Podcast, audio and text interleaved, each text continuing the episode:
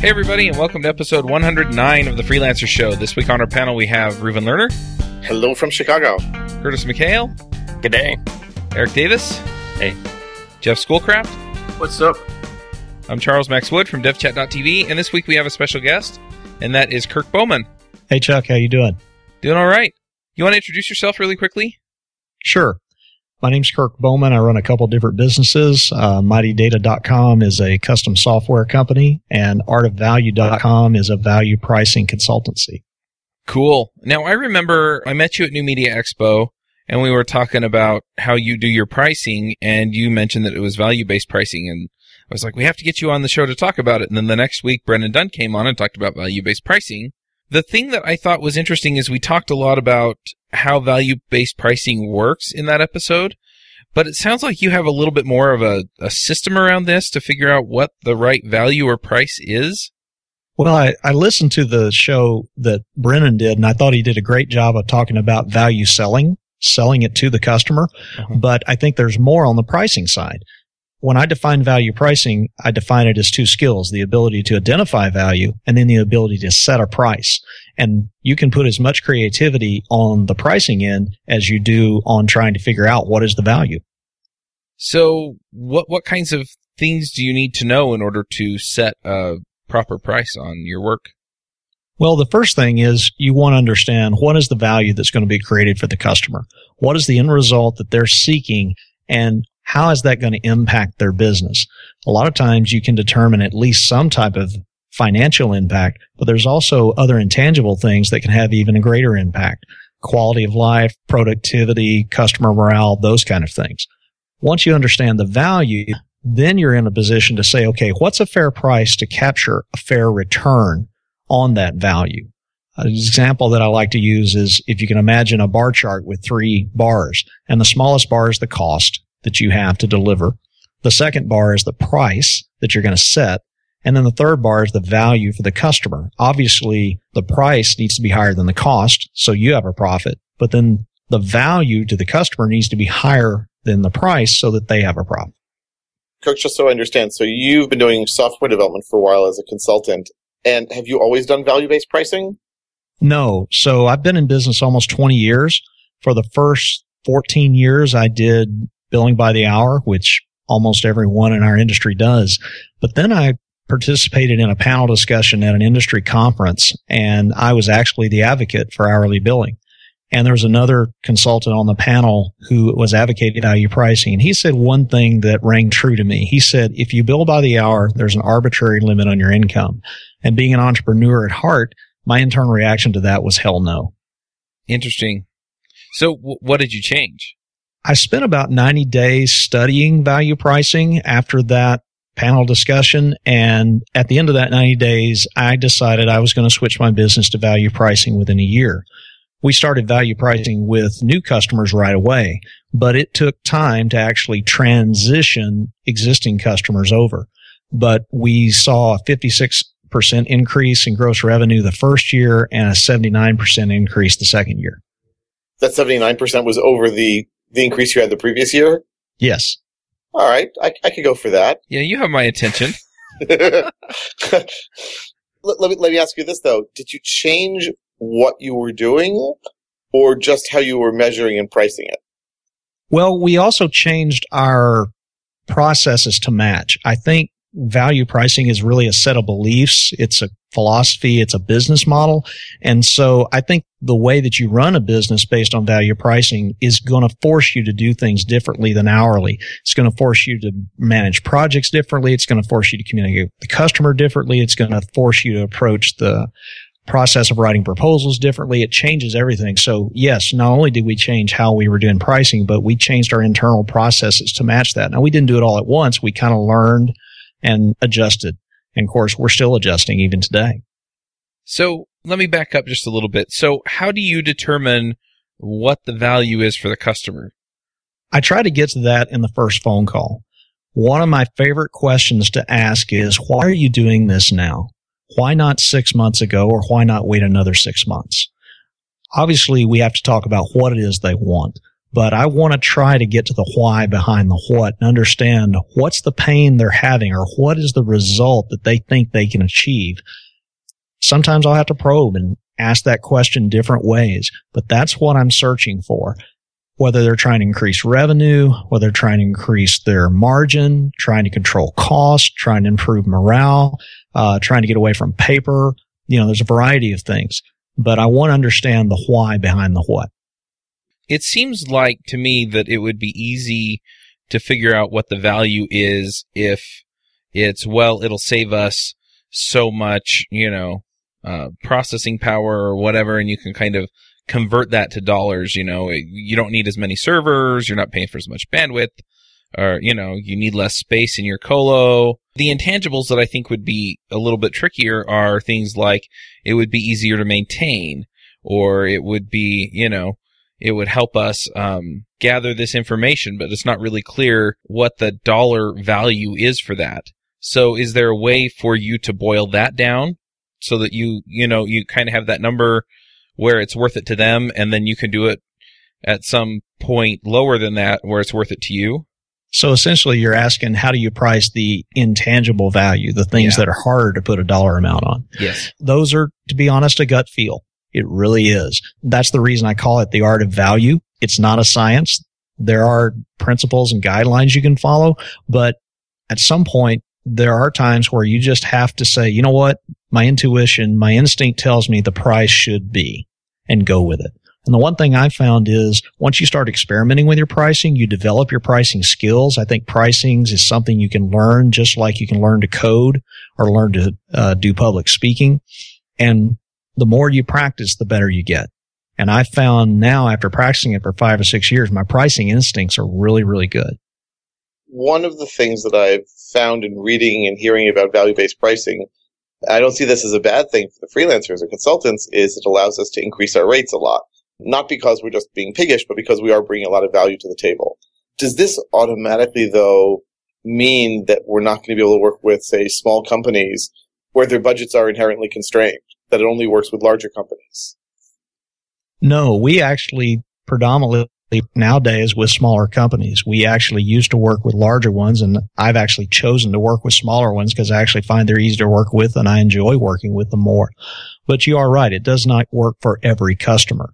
For example, if a customer is not willing to share the why, I had one of these discussions today. Literally, I had a phone call where about 15 minutes into it, the customer literally said to me, why are you asking these questions? And I said, well, I don't just take what you tell me at face value. I want to dig deeper to understand how this is going to impact your business. Because quite frankly, I'm the consultant. I'm the one who's got the experience. I want to make sure that we're approaching this problem from the best point of view.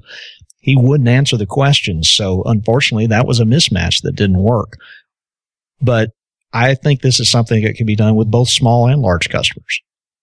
It's really interesting. I mean, what it really boils down to is if you can make their desire align with your with your value basically so that you're getting what you need out of it and they're getting what they need out of it yeah it, I, I really like it so when when you come to a price do you do the dreaded dun dun dun fixed bid i do i do i think you know uh, kind of a trick question is are all all value pricing quotes are fixed bids but not all fixed bids are value based essentially.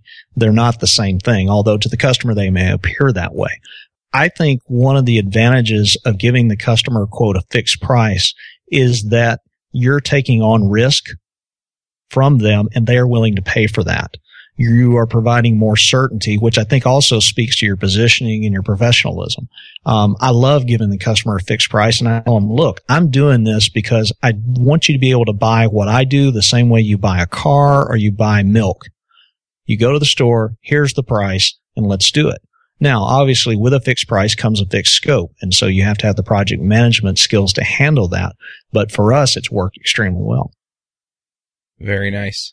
Well, and on the other hand, too, even if you do like time and materials or hourly or, you know, something based on time, almost every customer I know when I talk to them about it, they do the calculations in their head, like, you know, 100 hours at this rate is going to be a, a informal fixed bid of this much. And so by being clear up front, you can say this is what your price is going to be. And if you need to you know, build into that the risk that you're taking on as a consultant, it's easier for you instead of you giving an hourly figure and the client working out the math and they're behind you. I agree. And quite frankly, I don't want the client doing the math in their head that way because it focuses their attention on the inputs rather than the output. I want them focused on the results. I want that what they're looking to, what they're thinking about, and what I'm focused on.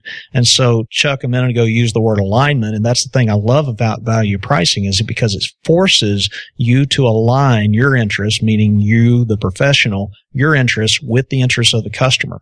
If you don't do it, then you can't price because you're basing your price on what is the end result that they're achieving. When a customer is focused on hours, they're just looking at the wrong thing and it leads to just the wrong conversation, in my opinion. Right. So I guess just, just earlier today, a client with whom I've done some work over the last number of months asked me to uh, give him a proposal to extend his existing software, which I know, um, to do something new. And this new functionality would allow him to get a contract, which I have to assume is going to be worth hundreds of thousands of dollars. So I, I did it, you know, the standard, uh, you know, time materials way where I said, well, I estimate this is going to take me X number of days to do. And so the price is Y. And, you know, the whole time I was writing this, I was saying, well, but he's going to get a lot out of it. And so it would be nice to share in that. And so I, I, if I understand you correctly, the value-based way of going about this is saying, listen, I want you to get this contract because it's good for both of us. And this contract is going to be worth a lot. Thus, I'm going to give you a fixed bid, and I don't have to state it this way, right? But like, I'm going to give you a fixed bid of some proportion. It can be a small proportion of that. And that way we can get it and succeed together. Am I sort of in the right direction? Yeah, you're exactly in the right direction. I mean, let's say that contract is worth a million dollars and what you're going to do is going to help them land that. Seems to me a fair price for that would be $100,000. That's a 1 to 10 return or 10 to 1 return. You know, who wouldn't spend a dollar to make 10? Somebody who thinks they can spend 50 cents to make 10. True, but then they're looking at it from a cost perspective, yeah. not an investment perspective. And that's where the discussion's got to go. And that's another reason I don't like the hours because it, it focuses on a cost factor. And when you're doing it value based, the discussion has to go toward an investment point of view. And not everybody will look that way, but the customers I want to work with do. So if they start heading the other direction, you know, they, they start doing the math in their head and they're thinking, okay, well, I can find a guy and he could do it for $100 an hour and he's not going to put in a thousand hours on this. So Reuven's bidding me a hundred thousand. I could probably have some guy do it for 50 or 60,000. How do you steer them back toward the conversation about the value? Or do you just give up and walk away and find somebody who's thinking the other way? I, first of all, would just prefer to somebody who's thinking the same way I am, who's not resisting it, right? Uh-huh. But there are customers who they've never had that conversation before they're resistant to it. And I'm willing to take the time to edge them to try to have that conversation. And if they will come around to that line of thinking, part of what I'm trying to do when I'm talking value with them is build my position in their eyes? Do they see me as the expert? Mm-hmm. And can I increase that? The more they want to work with me, the better for both of us. My friend Ron Baker says something along the lines of the way you solve is the way you sell or I'm getting the quote bad, but he basically is saying customers should get an idea of what it's like working with you during the sales process. And that's what I try to do by having this discussion. I'm trying to actually show them I am interested in your best outcome and here's how I'm going to do it. I think that's really interesting. How does that affect things like estimates and stuff? Because most of the estimates that I do, I have to say I'm billing hourly right now. You know, most of the estimates that I do, it basically boils down to, I think it's going to take this long or the timeline's going to look something like this, you know, give or take a certain percentage. And it's going to cost you this much because I'm going to spend this many hours working on it. So what, what do your estimates look like? I mean, you fixed the price. So are you just giving them timeline estimates or milestone estimates? First of all, I, I don't quote give traditional estimates where I put out line item, right? I don't list if there's 20 features. I don't put a price out for 20 features. What I do is I try to give the customer three options. And this gets back to what I was talking about earlier about pricing as a skill. I try to give the customer three different prices to pick from so that in their mind, there's a shift from will I work with this person to how will I work with this person? And I actually ideally would try to give them kind of one option that's what they're looking for, another option that's scaled down some. So if they have a tighter budget, they can pick that. And then I also try to give them something above what they're asking for. Actually, I try to dream and think and, you know, throw out something that maybe somebody else has not even mentioned or offered to them. So I try to price it three different ways. Now, to get back to your question about kind of effort, I look at two different things. There's effort and duration. Effort is how much, in this case, time it's going to take to do whatever it is we're going to do. Duration is how long the project's going to run. And those aren't the same thing, right? A four hour quote project is going to take 40 hours to accomplish. Well, I might schedule that over two months, depending on the price and the customer and their timeline and my other commitments and so forth we generally tend to estimate things either by days of effort or maybe half days of effort, depending on the size of the project. Now we don't go down to the hour. The other thing that we do is we actually schedule the time we're going to be working on the projects in advance. Our project manager for each of our developers knows what their load is and knows uh, commitments are and actually schedules out, okay, this half day you're going to be doing this. Our developers, when they start a week, they know what they're going to be working on throughout the week because we try to schedule, you know, big blocks of time. So the other thing that I'm curious about is with your developers, I mean, are you, do you have like salary workers? Or are you paying them by the hour or how does that all work out? So our full-time developers are salary. We also do profit sharing. For contractors and the contractors that I work with, I ask them to give me a fixed price. Oh, that makes sense. So then since your costs or since your income is fixed on the project, then you know how much it's going to cost you to have the work done.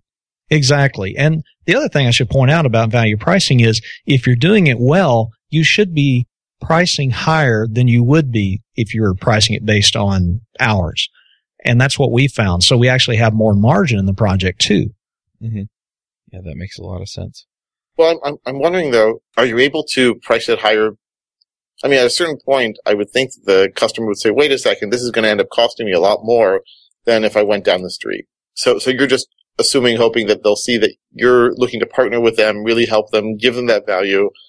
And by the combination of you talking to them in that way and doing your questions and your deep questions and also the multiple prices, the combination of all these things will convince them that it's, it's just not worth going and getting a cheaper option somewhere else. Essentially, yes. I mean, one of the ways to stand out and position yourself is to do things differently than everybody else does it. That's one of the things I love about value pricing. It makes it easy to stand out because most people aren't doing it. And second, we try to do it really well. We've been doing it a long time. Like many of you, we've had our businesses for several years. We've built up our credentials and our reputation and our expertise. And so that carries weight and it's all those things combined. If there's a customer who's shopping solely on price, I'm just upfront with them and I say, look, we're not the cheapest. And if you're just shopping based on price, I don't want to waste your time. Yeah, that makes sense.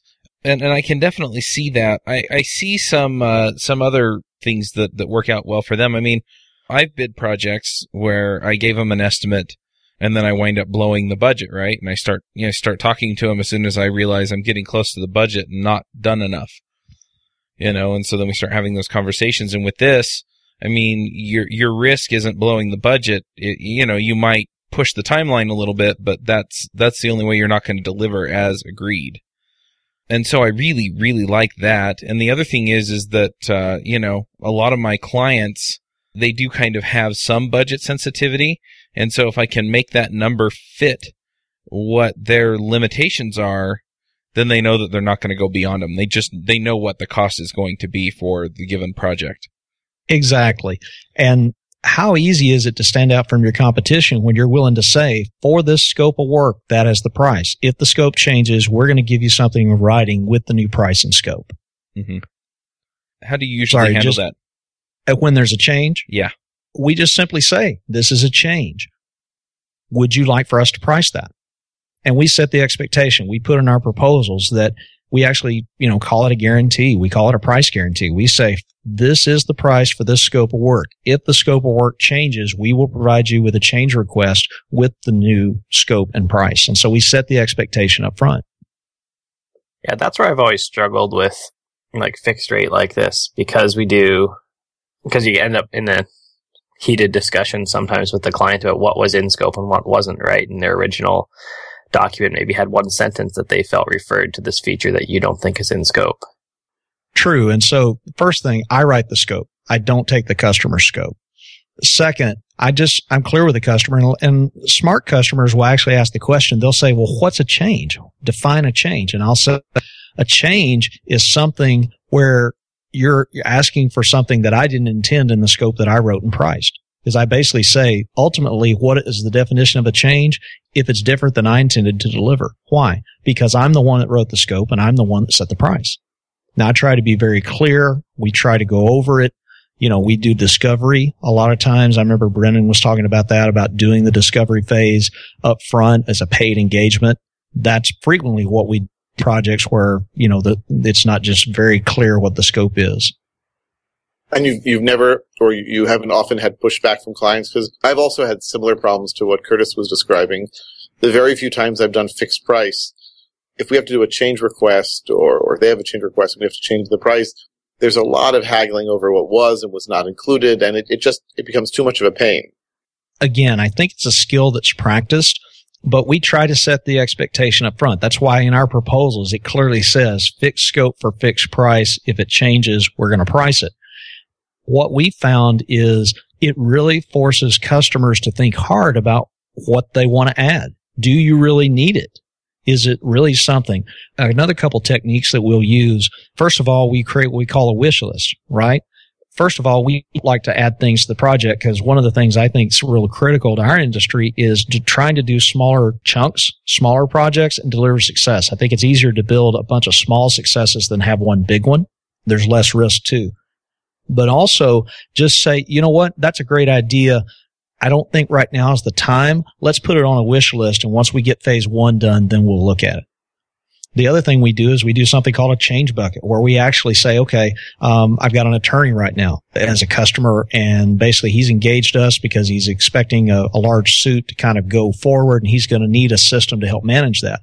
And he said, look, I can't answer all your questions right now. I said, okay, fine let's do a change bucket. Let's have you pay us up front, you know, X thousand of dollars and we'll just put that on deposit. And then as things come up that are new or you want to change, we'll price it. And if you agree to it, we'll just pull it out of the bucket. So both a wish list and a change bucket are tools to help with that. But again, I think setting the expectation up front is the most critical thing. And yes, there are some customers where the first time there's pushback, but once they see that you mean what you're going to say and that's how you do business, most of the time it's not an issue. And if it is, if it does become an issue, then, you know, they're probably not going to be a customer. Well, and I've had plenty of clients where consistency was more important than price anyway. Yeah, I mean, the only reason somebody challenges your price is because they don't see the value. Yep. I've actually used the wish list myself of clients and they like it because some of those ideas they have, it's just, it's like a flash in the sky idea and like, oh, I want to do this. But then once they let it settle for a little bit, they actually come back at it with fresh eyes and like, well, it's not really that big of a deal. But a couple projects where basically phase two, phase three, phase four was basically just going through the wish list and just assembling things into logical blocks and then pricing it out and doing the work. So that worked really good. Um, and they knew what was in scope because we were able to talk about the wish list things, you know, before we actually worked on them. Yeah, I totally agree. That's been our experience. It's a great, great tool. Do you ever get longer term projects? I mean, something that, you know, may last a year or two. And how do you price that? Do you just price one chunk at a time or yeah, how do you how do you work that out where, you know, they're going to give you if they pay for it all up front, they're going to be paying for a year or more's worth of work? So if it's project based work where we can have a clear scope and a clear outcome, then I'll just want to break that up into a lot of smaller projects. So say it's a two year project, I would try to, you know, divide that up, say into four three quarter projects or four, or I guess I'm doing the math wrong, eight 90 day projects, so to speak, if it's two years. Uh-huh. We have had a uh, some situations where customers come to us and they just want commitment and they really don't want to worry about scope. They just want us to start working on it. They want to be able to change their mind. Basically, they want us to take on more risk to work with them, right? Mm-hmm. In my mind, an unclear scope is more risk. So in those situations, we'll do it on retainer. In my opinion, retainer should be almost the highest price you charge because retainer is basically saying, I want you I want all you have available, your time, your skill, your effort, whatever, focused on this. Uh, I'm going to change. I'm going to require you to change. You're going to have to help manage this. So yeah, we had an engagement that was an extremely large re- monthly retainer. Uh, and we did it that way for almost two years. So we have done that, but it has to be the right customer. Most customers are not ready for a retainer, not the kind of retainer I'm talking about. You know, this is not, Hey, give me five hours a month. No, this is, you know, Hey, I want a significant commitment and I want to be able to be flexible. And to me, being flexible commands a price. So one other thing you you we've talked a little bit about the the nature of the the bids that you're giving, and you know here's the value you're going to get, and here's the price you're going to pay. Um, in other words, here's the scope and here's the price.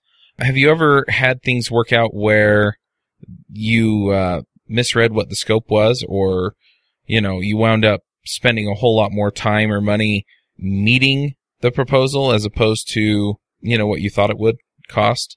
I, Yeah. I, I guess the question Essentially- is the people see fixed bids as risky because you may wind up spending more time than the price makes it worth it to you. Yeah. So I, I think the question you're asking is, do we make mistakes? Right? Mhm. Do we underprice it? Do we miss the scope? Sure we do. Not every project goes the way we want, right? Whether it's because we engage a customer who seems like a good fit, but then we get into it and find out they're not, or there's a change in personnel, or I just wrote something that, that I thought was clear and you know what? Yet it wasn't. Yes, we learn, we get better. We don't nail every one, but we're, we're doing better on the majority of them. And typically when we learn from one, you know, we're, we try that same mistake twice. And the value-based pricing means that you have enough of a cushion there that if you're off by a bit, you're not going to suffer too terribly. Exactly. And, and obviously part of those discussions, we go, okay, we've got a question about scope. It's, it's, you know, whether I think it's clear or not, the customer's perception's reality, right?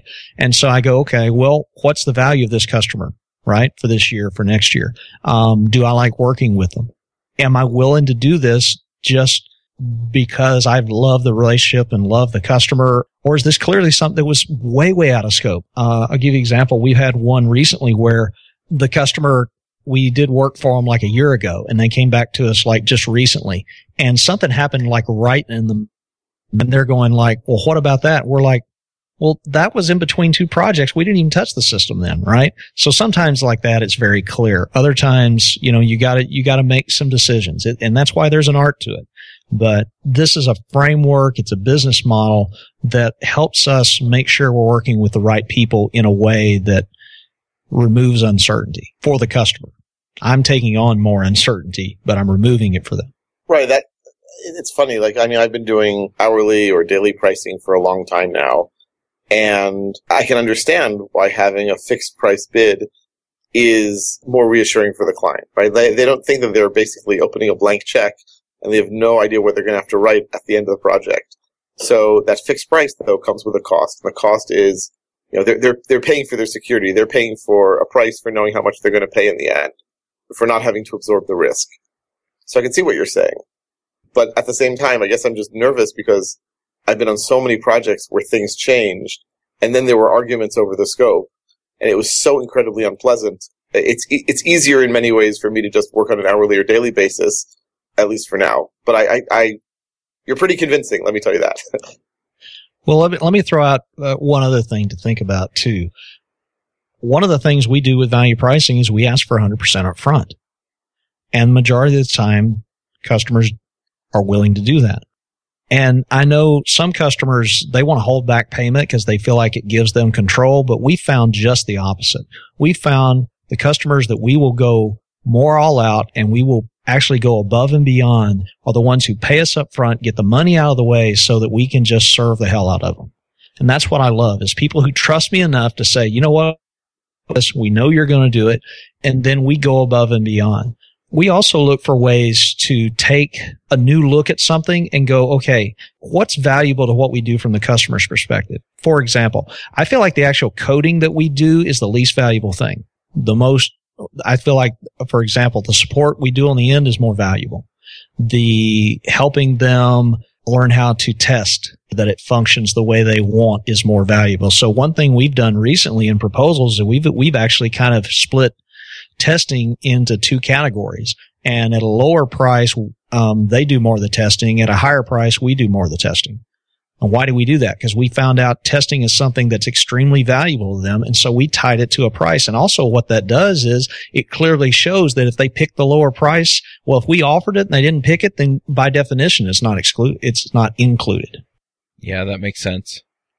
I really like that where, you know, they can choose what level of service they want. Exactly. Exactly. Because customers are going to have an idea of a budget, but you know, here's the thing. Those budgets can change.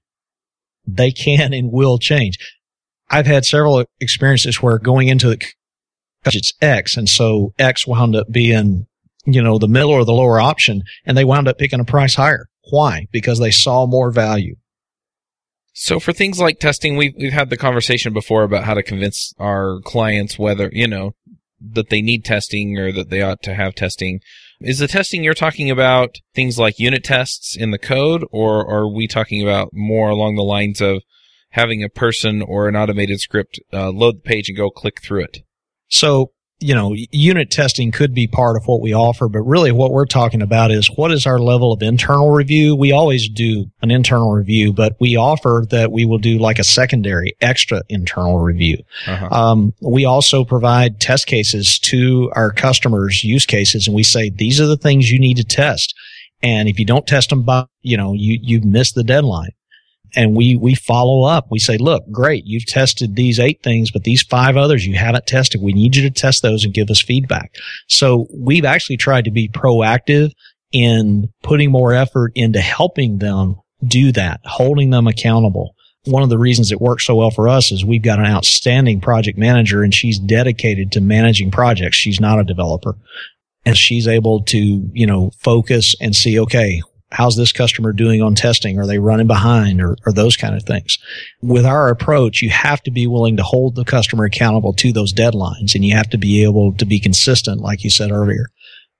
So you mentioned that there were some other things that changed in your process, both your sales process and your development process based on value based pricing. Um, we've talked about a lot of those. Did we miss any? Are there any that are not as obvious? I would say probably the one of the biggest changes is just kind of reiterate what I said earlier. Even in that first conversation, there was a point when I first started doing this where I didn't start the value conversation early. I kind of felt like I had to talk more about what they wanted.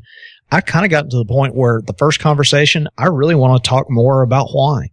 I have to let them talk a little bit about what so I have some context, but I really try to go to talking about why as early as possible because not only does it differentiate, but it helps me qualify them. Are they willing to have the conversation? Do they have a real problem that I can help solve and that should be solved? So that's one thing is just getting confidence to have that value conversation. It's definitely influenced our project management process. And I, you know, I've talked quite a bit about that already, but yeah, everything that we've done. I mean, the way we do business now is so different. Very few things that you see now would you have seen five years ago it, it influences everything. You know, for example, in our proposals, I, on the first page, I try to put in the proposal a section that says, this is the value the customer will receive by completing this project. And I try to have bullet points. I go back to my notes from those early conversations and I try to write out the things that I thought were the things they said they were wanting. And that's where I get some of the most positive feedback is when I'm walking a customer through a proposal and we go through that section, I always say, look, is that on target? Did I make, you know, do you think that's right? Would you revise it? Would you change it? And usually I get one of two answers. Either you're right on target or they say most of it's good, but here's something else. And here's the cool thing. Nine times out of 10, that extra thing they add is not something I heard about before because, but, but by focusing on that, it got their mind going. And so they actually brought something up heard before wasn't aware of. So to find a specific example of your question, I say it's just woven all through our conversation over the show. So, Kirk, I, I do, in addition to software development, I also do a lot of training and teaching of uh, programmers. And I feel like there I'm adding a huge amount of value to a company because I'm coming in, I'm teaching 10 or 20 of their developers either a new technology they did not know before that lets them work faster or to improve in using that technology. And I'm tempted to use value-based pricing there, especially since I know what the time scope is. So, you know, it's, it's a fixed price. Uh, but I'm not quite sure how to attack that. Um, and I've even thought about, well, maybe I can make the training part of a larger package where I say, we're going to make your programmers more productive and I'll work with them before and during and after the training to improve their processes and call it that. Do you have, do you have any advice on, on how to apply value-based training, uh, value-based pricing to training? Sure. Um, so training slash and or coaching. Again, I think one of the best tools you can take into that type of business is options where you say, okay, the base thing they're asking for is they want, you know, they want four sessions for eight coders on this, right? Well, what are the things you can add value? So for example, you could offer to do pre-interviews, right? You could do screening. You could offer to do post coaching. You could offer to make yourself available once a week group question and answer thing, you know, like Cliff does in podcasting A to Z. You could offer, you know, possibly videos. You could offer to do code sharing. You could even the access they have to you. So for example, in, in, in the past, we have said, okay, uh, access to us by email is this price. If you want to be able to do phone call, it's this price. So just think about what are the different ways you can provide access to your knowledge and what are the things you can add. Even ask them, say, look, what, what would make this training more valuable? What do you think, in addition to just the training education sessions, what else would help you succeed? What else would you like to see? Those kind of things you know, there's so many online training programs. And one of the things I'm always looking for is where somebody who's being real creative. I saw one the other day. It was on a, a couple that does kind of marriage counseling. And so all their products are around marriage and intimacy. And they had something really clever. They will answer one question via email for $10 or you can ask an unlimited number of questions via email in a month for 99 bucks. I just thought that was creative. I doubt hardly anybody picks the $10 option. You know, what are they doing there? They're anchoring, right? They're saying, well, one question's worth 10. You can have unlimited for 99. Uh, and they set parameters, right? They say we only answer questions Monday through Thursday. We'll only do one question at a time. We only answer between nine and five parameters that make it workable for them. But look for that type of opportunity and try to find something you can offer that maybe nobody else is doing. And one of the best ways to do that is go to the people you've done it for in the past and have a conversation. Say, what could we have done to make that better? Now that you've been through it, is there, is there something that you can see that if I'd offered it, you would, it would have been better for you? So again, my, my short answer is options. Very neat. It's really an interesting way of, of thinking about it too, where you have the, the different value adds and, and again, I mean, they can kind of pick what, what they care about. I, I really like it, and and there are so many ways to apply it to so many other things too. Kirk, is there a chance that uh, I know I'm putting you on the spot here? Is there a chance that you have a um, sample price proposal that's in this spirit that we could maybe share with our listeners?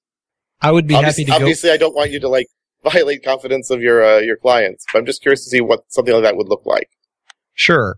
I tell you what, I'll make the commitment to kind of look through propo- past proposals, probably ones that are turned down. So, you know, look for one where um, we actually didn't sell it and maybe see if I can find one of those and strip some of the things out and, and try to give a framework or something like that. Yeah, that would be really interesting. And then if you can give that to Mandy, we'll put it in the show notes. Yeah, yeah. All right. Well, anything else before we get into the picks? I appreciate you guys having me on. This has been a fun discussion. Uh, I'll just add, I really enjoyed listening to the episode you did with Brennan because I thought he did a great job of talking about how to sell value. Uh, I also really enjoyed the episode that you guys did. I think, you know, Curtis, you're on the call, but I think you were the one that was kind of the guest that week talking about pricing. I actually learned some things out of that, you know, and I know you've done some writing and stuff about pricing as well, but I've enjoyed those two shows in Thanks. particular. So yeah, this this show and the weekly pricing show have really made me think about how I'm doing things. So, all right, well, let's go ahead and do the picks. Eric, do you want to start us with picks? Sure. Uh, so, pick today I found is a blog called No More Forever Projects. Uh, it's a short blog. Someone wrote about how um, you'll start a project and the, your intention is to always do it. It's going to be there forever. It's never going to end and all that. And just kind of the guilt you get if you decide it's not for you or it turns out the project just, it's not as interesting as you thought. Um, so it's a nice kind of, you know, change of perspective about when you start something new or anything that's kind of long term. All right, Curtis, what are your picks? I'm going to stick with one. I'm going to pick Ghostery today, and it's a Chrome plugin that uh, blocks all external scripts if you don't want them to run. So I was quite surprised at a few sites that all the ads they were running and everything else, all the ways they wanted to track me, and I, you know, could only think of one that was really useful. But that's what I've installed. Cool, Jeff. What are your picks? Uh, so I have two. Uh, I would add three. The third, I'll, well, I'll have three, but I, we can't link to the third one. It was uh, Sound Source by Rogue Amoeba, and it lets you switch input from speakers to headphones.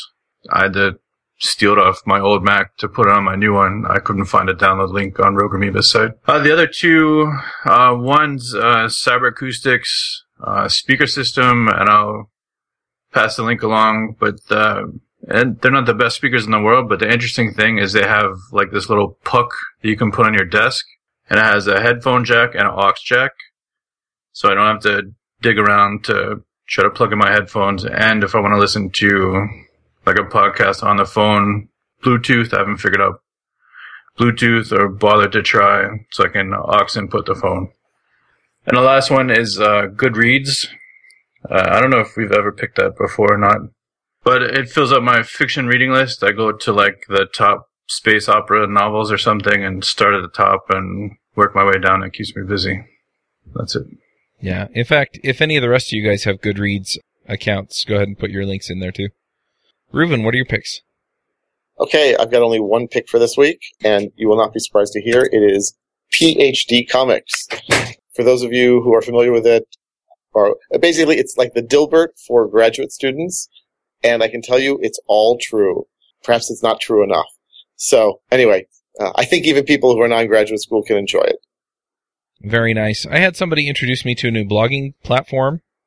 Uh, it's called Ghost. It's uh, based on Node.js. On top of that, another thing that I found that he pointed out to me was that DigitalOcean actually has a Ghost image, like an image that has Ghost on it. So you can uh, set up a machine and it already has Ghost on it and it's ready to go. Um, they have a bunch of other ones too, like Redmine and stuff like that. So it's it's it's pretty cool too. i have been pretty happy with them, and I've actually been using the DigitalOcean plugin to provision servers with Chef. Anyway, Kirk, what picks do you have for us? So I've got three picks kind of related to our topic, and I think at least one of these it may have been mentioned on the show before. But uh, the first is a guys at FreshBooks.com called "Breaking the Time Barrier," and it's really just it's kind of a parable about value pricing, and it's done from a web developer's perspective, and it basically is a web developer who bills by the hour kind of having a conversation with a more experienced web developer who does value pricing. And so it's just a great way to kind of introduce yourself. The second pick is by uh, a gentleman who is kind of a sales and marketing consultant in the design agency space, uh, a guy named Blair Enns. Uh, his online book, he basically, you can buy the ebook or the hard copy, or you can just read it for free on his website. It's called Win Without Pitching. Uh, and he calls it a manifesto. So that's also another great resource. Both those are free.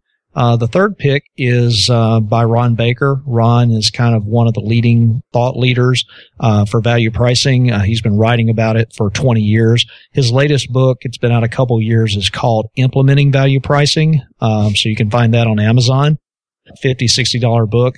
But it's, if you want to go really in depth into this topic, it's a great read. He spends the first two thirds of the book talking about kind of what is the history and the case for value pricing? Why should you do it? And he basically tries to handle almost any objection somebody might have. And then the last third of the book, he says, okay, here are eight concrete steps to implement value pricing. Um, it's about a 300 page book and it's also kind of a personal favorite because my software company's mentioned. Cool. Very nice. So if people want to get a hold of you, they want to know more about you, find your company, what are the best ways to do that?